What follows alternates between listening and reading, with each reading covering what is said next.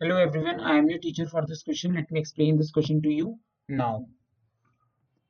Triangle ABC is a right angled at B and D is the midpoint of BC.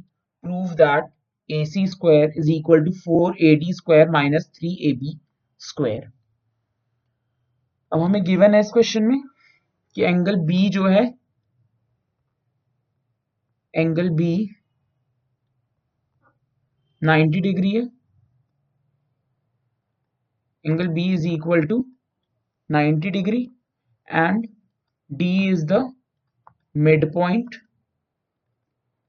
midpoint of BC.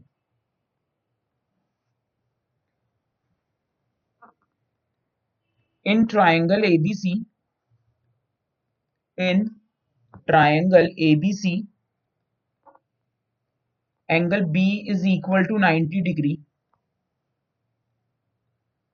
Therefore, Pythagoras theorem से हम क्या लिख सकते हैं? A C square is equal to A B square plus B C square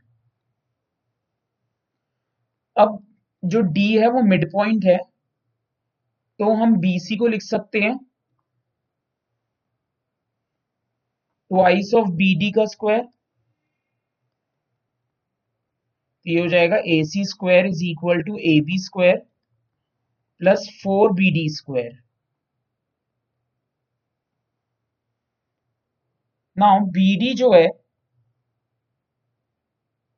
अगर हम देखें in triangle इस इक्वेशन नंबर हम वन दे देते हैं।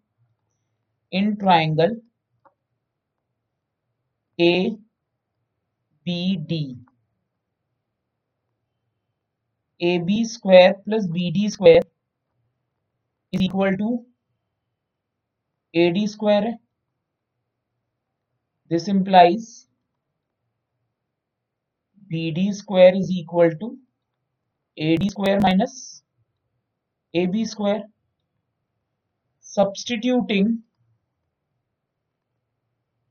substituting in equation 1. अब इक्वेशन वन में हम सब्सटीट्यूट करेंगे तो बन जाएगी हमारी A C square is equal to A B square plus four into A D square minus A B square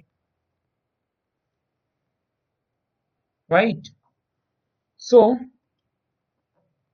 solve करेंगे तो A C square is equal to A B square plus four A D square minus four A B square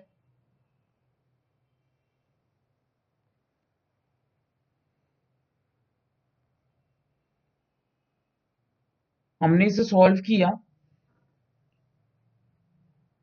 तो हमारे पास आ गया, इसको जो हमने ए B square में से इसमें से माइनस किया तो ये थ्री ए बी स्क्वायर बन गया this implies A C square is equal to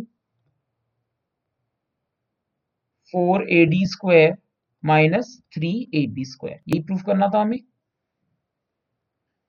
They are four A C square is equal to four A D square minus 3ab square. That's it. I hope you understood the explanation. Thank you.